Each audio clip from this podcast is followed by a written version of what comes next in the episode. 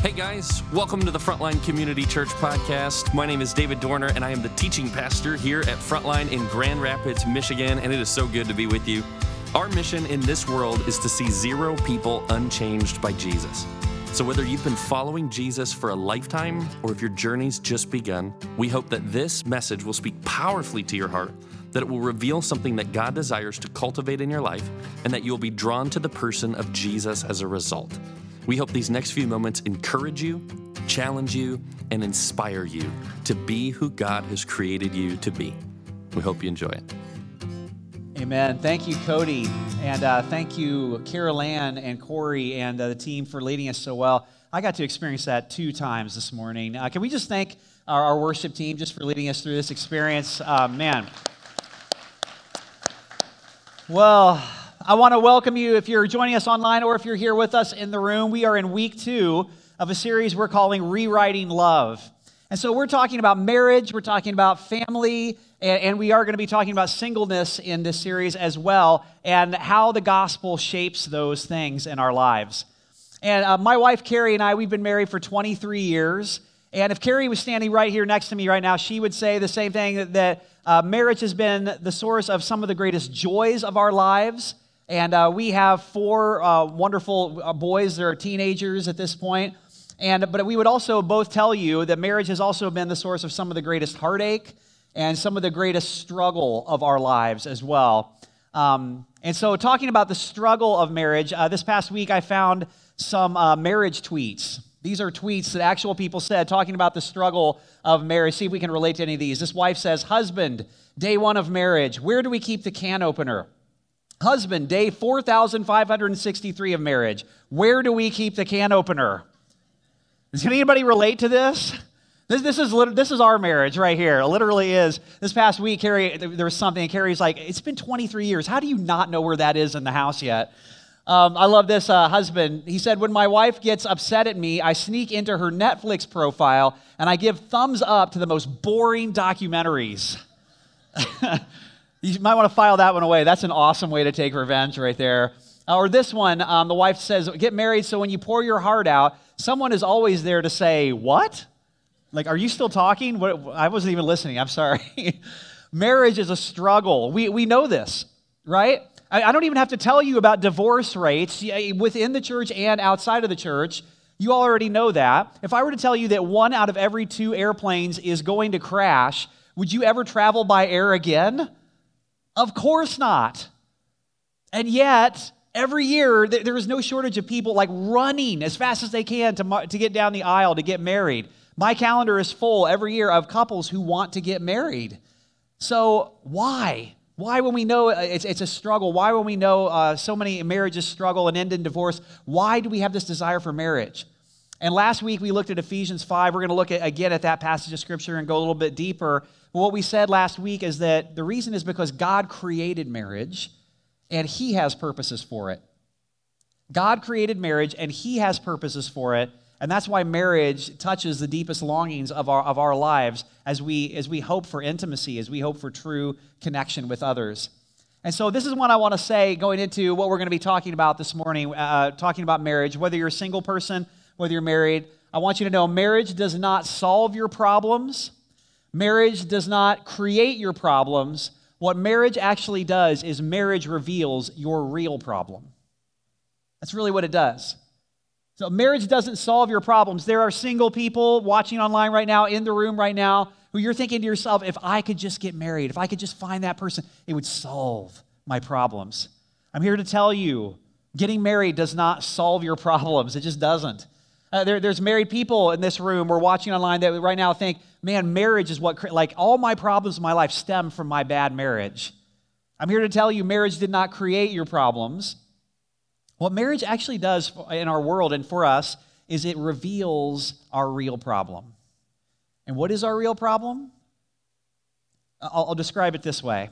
Uh, my wife, Carrie, and I, as I just said, we, we have four boys. They are loud, they are noisy in our home. And so, what we've discovered is that if we want to connect in our marriage, we go on walks every single day. It's just something we've been doing the last several years. It's a great way to connect. I think walks uh, are great if, if you're married or in a relationship to be able to communicate because you're not like staring at each other adversarially. You know, you're, you're walking alongside one another. It just makes it easier to talk. And so we go, we go on these walks to connect in our marriage. But here's the thing um, before we go every single day on our walk, I refuse to double knot my shoes. I don't know why. And Carrie asked me every day, she's like, before we leave, she goes, Did you, did you double knot your shoes? And I'm like, No, I did not. I don't know why I don't like to do it. I, it's, I maybe I'm lazy. It just takes more time than I want to spend. And so here's what happens all the time. Inevitably, at some point on our walk, my shoelace will come untied. And so I will stop walking and I will bend down to tie my shoelace. And when I do that, Carrie will get so annoyed at me that I didn't double knot my shoes that she will just keep walking. Not only will she keep walking, she will actually speed up and pick up her pace so that when I do finally stand up, now I have to run to catch up to her. And when I catch up to her, I remind her of our wedding vows. I say, Do you remember, honey? It was for richer, for poorer, for better, or for worse, for faster or for slower. I think that was in there somewhere too. well, in any marriage, what you have is you have two people with basically the same exact real problem. The real problem for Carrie and for me and for all of us in marriage, the real problem is that it's you have two selfish, sinful people. That's our real problem. Any two people, when they get to, together and get married, are basically two selfish and sinful people. We're two sinners getting married. And that's our real problem that we have in marriage. Now, why is that so important to know? The reason that's so important is because the question that we ask about marriage is this question right here. We say, Are we compatible? That's the question everybody is trying to answer about marriage. In our world today, the question is, Are we compatible? And so the lies we believe with this is, is we say to ourselves, Well, we, we should have sex first before we get married, right? Because you don't want to get married to somebody and not know if you're compatible with them or not. And so we, we got to know. So we should have sex first and try things out first, uh, so then we'll know. And then once we get married, the lie we believe is, oh, if problems come up, well, the, the problem is apparently I married the wrong person. We must not be compatible. That's the issue. And so I have to leave and I have to go find somebody else who I am compatible with. Can I, can I just tell you, there ain't nobody who's compatible with nobody else. This whole idea of compatibility, it's a total lie. It doesn't exist. You can't be compatible with another person. There is no such thing as a compatible person getting married to a compatible person because we are all sinners. Our sin nature has left us spiritually and sexually broken. So, therefore, it is impossible for one sinner to say to another sinner, You complete me. Sorry, Hollywood. Sorry, Disney Plus. That's not the way it goes. And so, the, the real question that we're going to be answering today as we go and as we look again at Ephesians uh, 5. Last week we looked at Ephesians 5. We talked about the purpose of marriage. And we said God has, God created it, God has purposes. Today, what we're looking at is this question how do we overcome our incompatibility and have a Christ centered marriage? What does that look like? How do, we, how do we overcome our incompatibility because everybody's incompatible? We're all sinners. How do we do that and actually have a Christ centered marriage? And so, what we're going to do is we're going to begin in, in, Ephesians chapter 5. Paul is speaking to the church in Ephesus. Now, Ephesus was the New York City of the Greco Roman world, it was the epicenter of progressive culture. That, that's what it was. And so, he's talking about marriage in this very progressive, very large city. And so, he begins this conversation to husbands and wives and to families. And what he says is submit to one another out of reverence for Christ.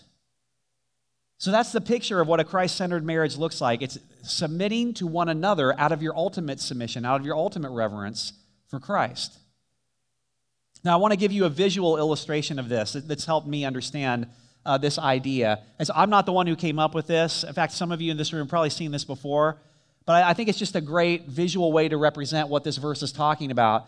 So, in, in a Christ centered marriage, what you have is you have God, and then you have a husband and a wife, or, or you have Christ you have Jesus. Now, notice in this scenario, the only way for, for me and for Carrie, my wife, to grow closer to one another is we simultaneously have to go up the triangle and we have to grow closer to God. You see that? The only way for us to grow closer as husband and wife is to simultaneously grow closer as we move uh, together closer to God. It can't just be her moving closer to God, that we don't get any closer that way. It can't just be me growing closer to it. It has to be both of us together. Now, in this model, the reason I like this is because Jesus is the focus of this model. So, the focus of our lives, the focus of our family and of our marriage is Christ.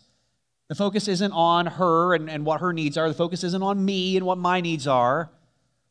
The focus isn't on the kids. That's not the focus. The focus is Jesus Christ. And that's what Paul is talking about. He he says, We're submitting to one another, but out of our ultimate submission, out of our ultimate reverence, our ultimate love and fear of Christ. That's what we're doing together. And he goes on to describe this between husbands and wives. This is what he says He says, Wives, submit yourselves to your own husbands as you do to the Lord. For the husband is the head of the wife, as Christ is the head of the church, his body of which he is the Savior. Now, as the church submits to Christ, so also wives should submit to their husbands in everything.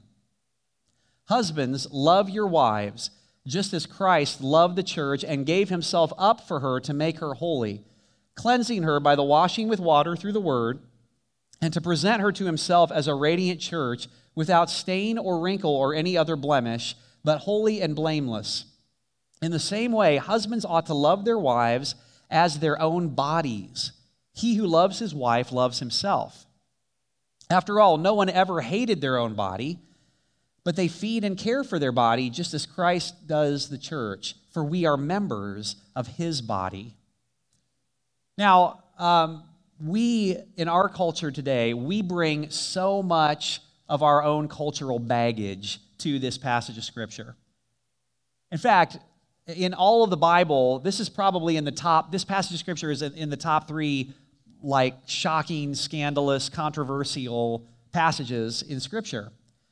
And in, our culture, what's so shocking and scandalous, the part of it that when we read it that jumps out is the part that says, Wives, submit to your husbands. That, appears shocking and scandalous to us. But what's really interesting is I don't know if you noticed how Paul spent twice as much time talking to husbands about loving your wives. in, a, in an ancient culture, in a Greco Roman culture, in the city of Ephesus, the New York City of Paul's day, the, the part of this passage that would have been much more shocking, much more scandalous, was the part that says, Husbands, love your wives. That would have been shocking in a Greco Roman world. What? Are you kidding me? And the reason I point that out is just to tell you that actually, in every single culture that these words have ever been looked at or, or preached to or, or examined, uh, the biblical understanding of marriage and the idea of a Christ centered marriage has not fit into any culture, any context ever throughout history. And the reason it's never fit in is because we always have a way, to, we always find a way to take these verses and interpret male headship as oppression toward women, as some way of kind of oppressing or, or holding women down. And so, unfortunately, there's this sort of narrative out there in our world, but I would also say in the church as well, that says, you know, to, to try to live this out, to try to have a Christ centered marriage, that is oppressive, that actually, you know, is abusive and holds women down. But I just want you to hear the data actually doesn't um, reveal that. So I'm, I'm excited to read this to you. This is uh, Rodney Stark is one of the most celebrated and respected sociologists of religion in the entire world. He recently uh, released some research, and this is actual research done by an actual sociologist and his colleagues, and talking about religion and the impact of religion in uh, the home. And so I'll read you three things. He found that the data showed that religious husbands are far less likely to abuse their wives and children far, by, by a lot, less likely to abuse their wives and children. So this whole narrative that, you know, male headship somehow creates abuse and, you know, oppression in the home, that's just, that's just not true. Also, it showed that religious fathers are more likely to be involved in youth related activities, like coaching the kids' soccer team or, or, whatever. In other words, religious fathers are way more involved in the lives of their kids, way more invested in their kids' lives. And then um, it also said that religious couples enjoy their sex lives more. Women are actually likely to report having regular orgasms more often, and sex happens more often.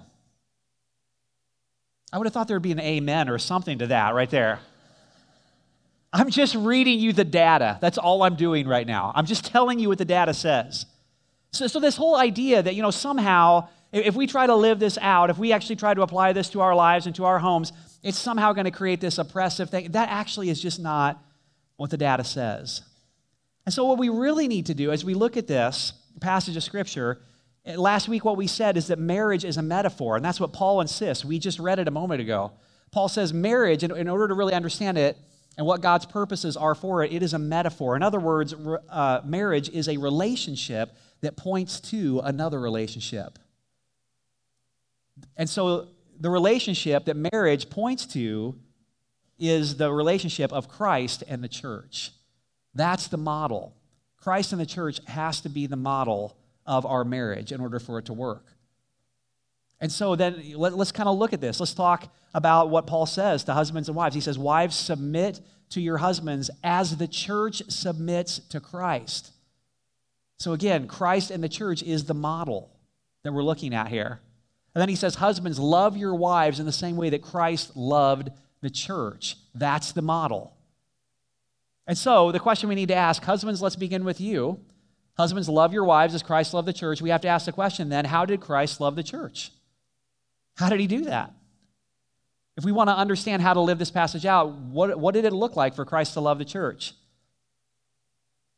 One of my favorite verses in all of the all of Scripture is Romans 5 8.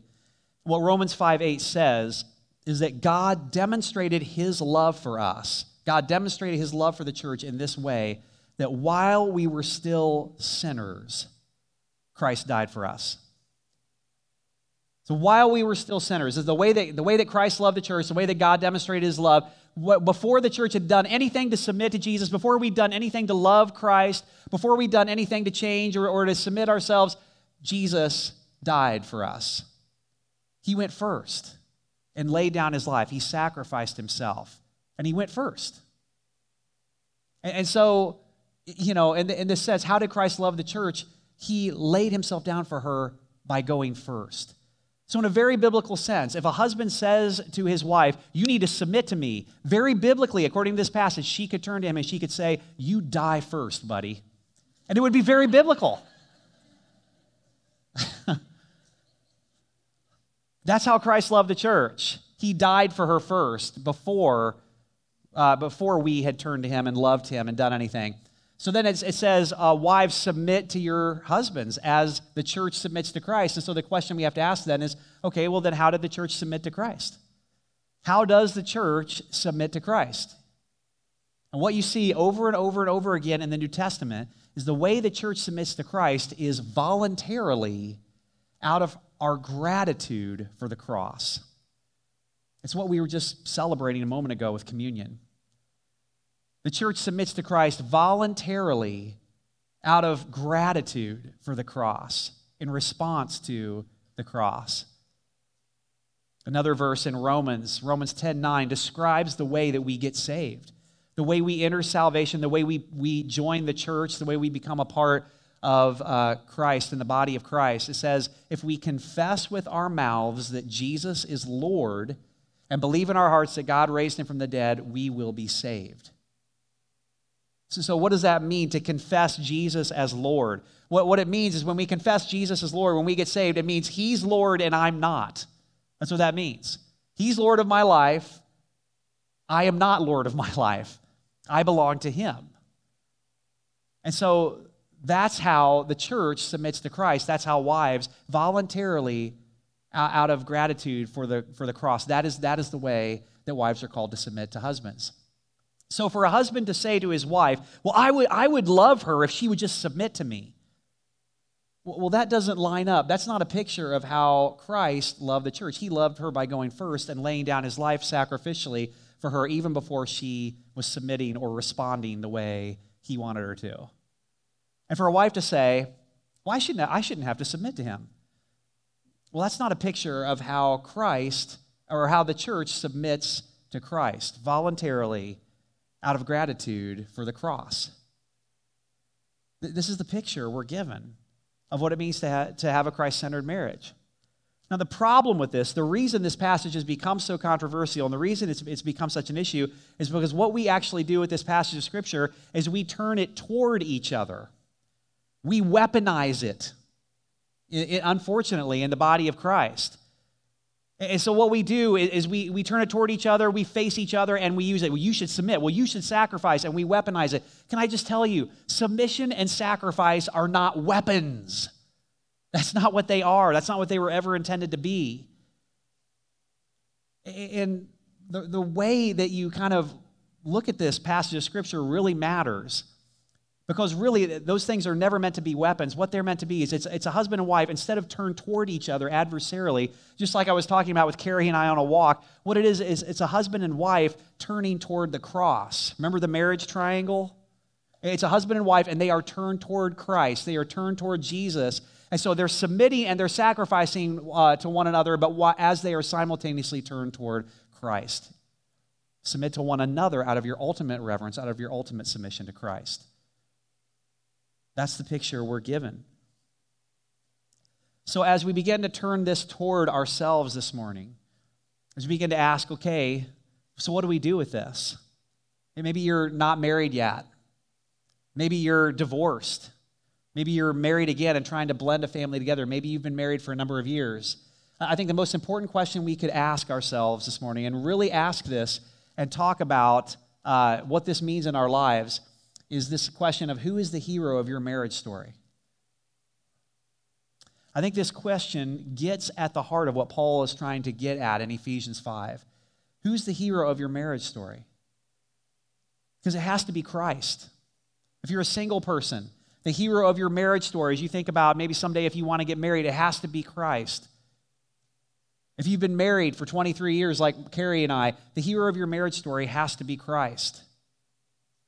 Because if we were going to answer this question completely honestly, there's some of us in this room, if we, if we were going to be honest, the way we would answer this question is the hero of your marriage story is actually you.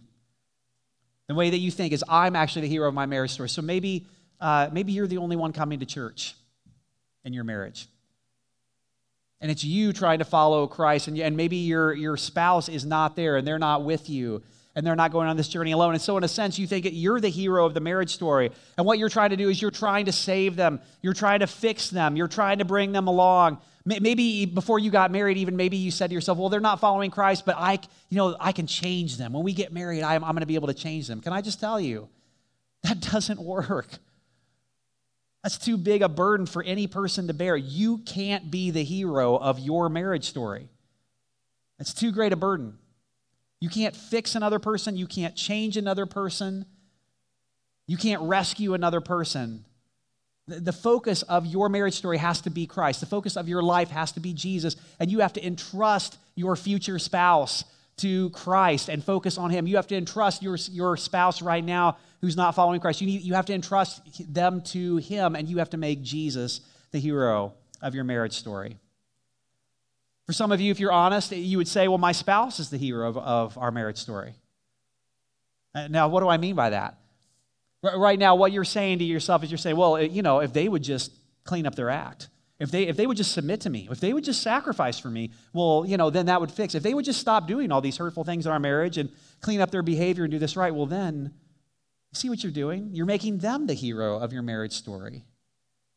That'll never work. That's too big a burden for any person to live up to. Another person cannot fulfill you. Another person cannot satisfy you, can, cannot fix themselves or change themselves enough to make themselves compatible enough for you. Remember, we're sinners, all of us. We're all broken. Jesus has to be the hero of our marriage story. He has to be the one that we're focusing on. For, for some of you, if you were to answer that honestly, you would say, well, kids. Kids would be the hero of your marriage story.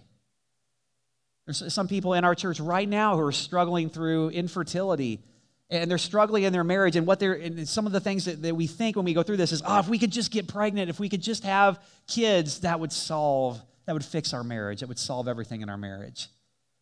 Or maybe things are falling apart in the marriage but we'll stay together for the kids.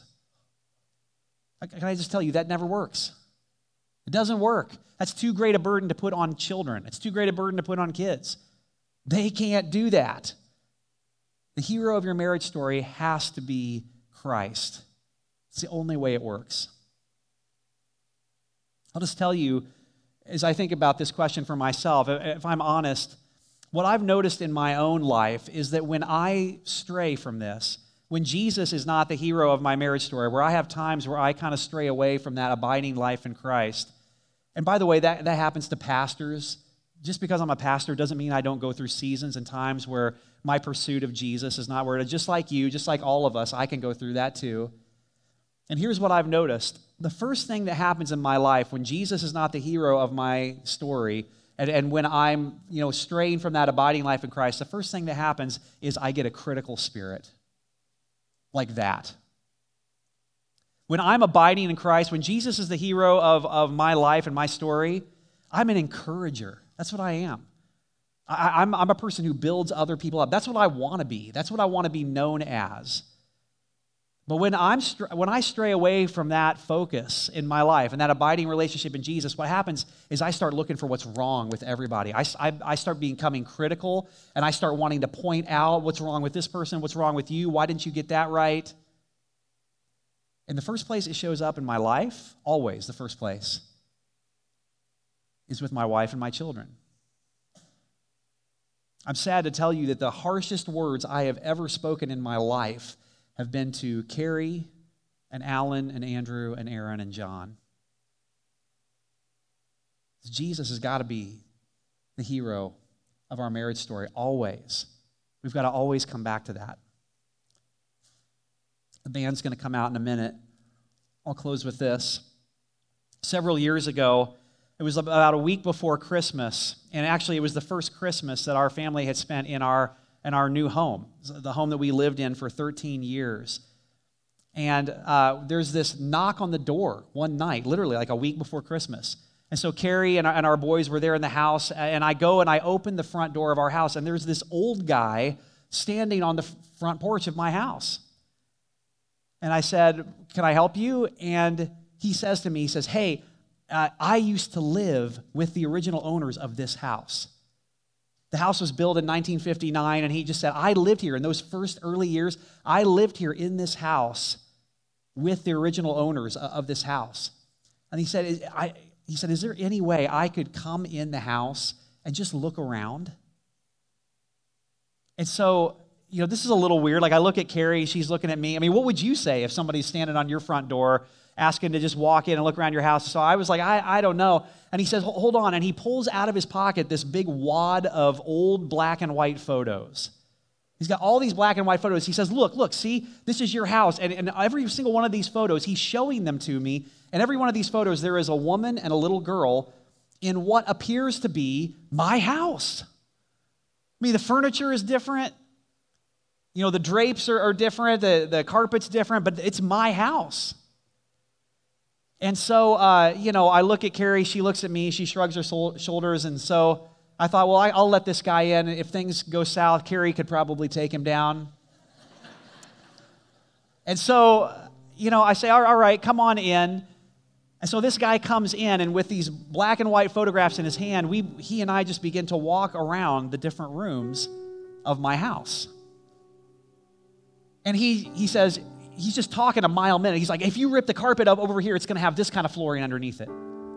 Oh, that, that wood paneling over here, that didn't used to be here. That wasn't part of the original design of the house. And he goes, over here, it used to be painted this color and it was set up this way. And I mean, he's telling me things about my house that I had no idea. I mean, I'm learning stuff about my house I, I had no idea about. And he's showing me these pictures, and every picture there's this woman and this little girl, and he's just pointing out all these things of this house. So finally, at one point, I just said to him, Hey, who are the people in that in those photographs?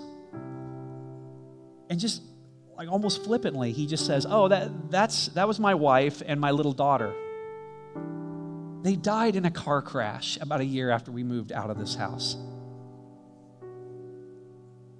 And then he just goes on talking about the carpet. But for the first time, all of a sudden, I realize why this guy is really here, why he's really in my house. It's a week before Christmas. He just wants to come back and walk through the rooms of this house where he has all these memories with his wife and his little girl. He wants to remember what it was like to be part of this family. It's the closest he can get to being with them again. I've thought about that guy a ton over the years. God has brought him to mind many times, some, sometimes in moments where I'm just being critical of my wife and my kids. And it's like, I'll just think of this guy, and God will remind me, hey, buddy, you lived in this house too. You think you're owed something different? But the main reason I've thought about him over and over again over the years is because I think that experience and that guy and what he was going through there, it exposes the great tragedy of marriage. And you know, we can talk about the joys of marriage, we can talk about the struggles of marriage and all that, but there is a great tragedy of marriage as well. And the great tragedy of marriage is that even if you have a Christ centered marriage, even if you stay married for years and years and years, even if you do everything right, if you live long enough, eventually one of you will stand over the coffin of the other one. And that's why your spouse cannot be where your hope is placed. And you cannot be where your spouse places their hope. It, does, it won't work. Jesus has to be the hero of your marriage story. He has to be the focus. And I'm here to tell you when Jesus is the hero story, he, when Jesus is the hero of your marriage story, that moment, that moment where you stand over the coffin of your spouse or when they stand over your coffin, is never the end. Because of Christ, because of what he did for us. It is easy to love sacrificially, it is easy to submit voluntarily when Jesus is the hero of your marriage story. When he is the focus, it's not that hard at all actually. It becomes one of the greatest things ever. So here's the invitation this morning. I want to invite you, whether you're single, whether you're divorced, whether you're widowed, or whether you've been married for a number of years, I want to invite you today to make Jesus the hero of your story. I want to invite you to make Jesus the hero of your, of your marriage story. For some of you, you've been married and you started with that, but you, things have gone south. And maybe today is a day you recommit and you say, like a stake in the ground, today, from this mo- moment on, from this time on, Jesus is going to be the hero of our marriage story. What does that look like?